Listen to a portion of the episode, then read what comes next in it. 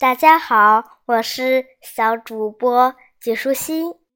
过两天就是除夕了，我们就说个除夕的故事吧。这个故事的名字叫做灯猴的故事。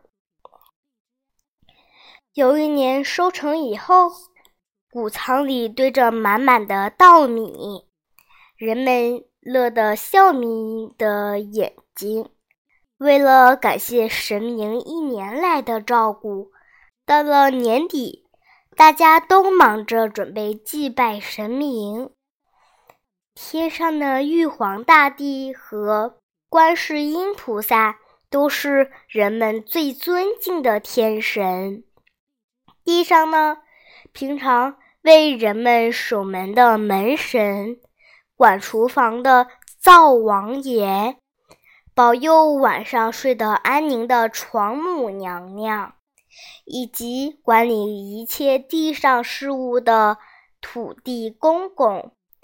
他们天天辛苦地保佑人间平安，大家更是不会忘记祭拜这些可敬的神明。不过，大家在祭拜神明的时候，一不小心，竟然就漏掉了祭拜灯猴。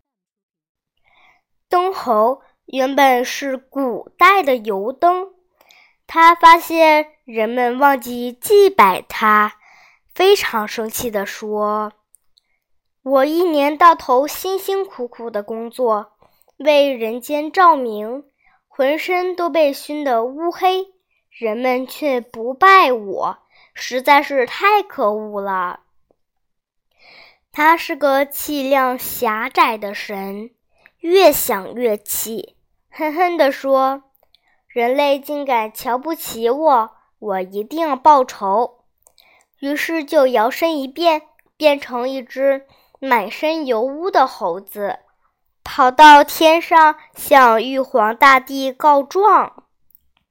他说：“现在人间充满了堕落，人们都不肯种地，只顾享乐，田地荒废了都没人管。”灯猴随手朝人间一指，玉皇大帝拨开云头向下看，果然田野里光秃秃的，一个人影也没有。玉皇大帝一时忘记人间早已经收成了，人们现在并不需要夏天工作。灯猴看玉皇大帝皱着眉头，一副生气的样子，又赶快接着说：“我还常听到他们骂神明呢，对您的赐福不但不感激，反而嫌福气太少，这么忘恩负义，简直坏透了。”玉皇大帝听完，不由得重重地拍着桌子说：“人类实在太不像话了，好吃懒做，白费我的苦心。现在居然连神明都不知敬重，干脆把人类通通从地上毁灭算了。”他抬起头来对四海龙王说：“我命令你们在除夕深夜降下大洪水，把人全部都淹死，不让一个人活着看到天亮。”玉皇大帝竟然下了命令，四海龙王立刻开始准备降洪水的工作。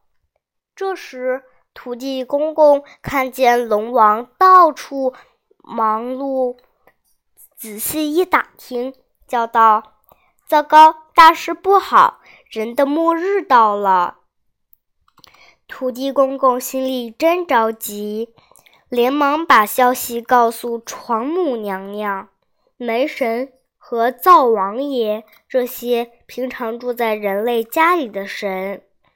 大家慌成一团，说：“人类太可怜了，辛苦工作了一年，才休息几天呀，就要被处死。我们一定要赶快想办法救他们呀！”众神左思右想，商量了好久，终于决定请梅神去向最仁慈的观音菩萨求救。观音菩萨连忙赶到天庭，跟玉皇大帝说，我每天都看见农夫努力耕田，女人用心织布，大家都勤奋工作，敬拜神明，人间这样美好，要是把人类毁灭是多么可惜的事啊。玉皇大帝听完很惊异地说，诶，灯侯怎么告诉我人全部都变坏了呢？到底是怎么回事啊？观音菩萨说，在毁灭人类的之前，还是还是请您先慎重地调查一下吧。玉皇大帝就派最公正的太白金星下凡，仔细调查一下，看看人类究竟是好是坏。同一个时候，人间又发生什么事呢？到了除夕这一天，土地公公同情善良的人们，就把夜里要起洪水的事情说了出去。大家都很惊慌，悲伤地想着，没没有希望了，过完大年夜就要死去，那么现在好好快乐一下吧。于是大家都穿好最好的衣裳，拿出最好的食物，享受活在人间的最后一夜。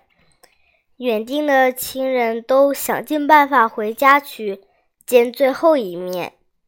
一家人围坐在炉边吃晚饭，吃了好久都舍不得分开。快午夜了，人面人们一面坐在炉边等死，一面留心着屋外的动静。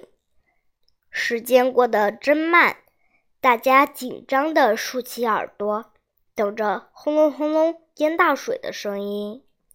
可是屋外却一直是静悄悄的。终于天亮了，大家一夜都没睡，跑到门外，看到天边美丽的太阳正冉冉升起，晨曦把远山都镶上了金边。大洪水始终没有来，真是奇怪极了。原来太白金星下凡来向住在人间的神明请教，才知道人们平日工作都是很勤奋的，只有在过年前后才休息。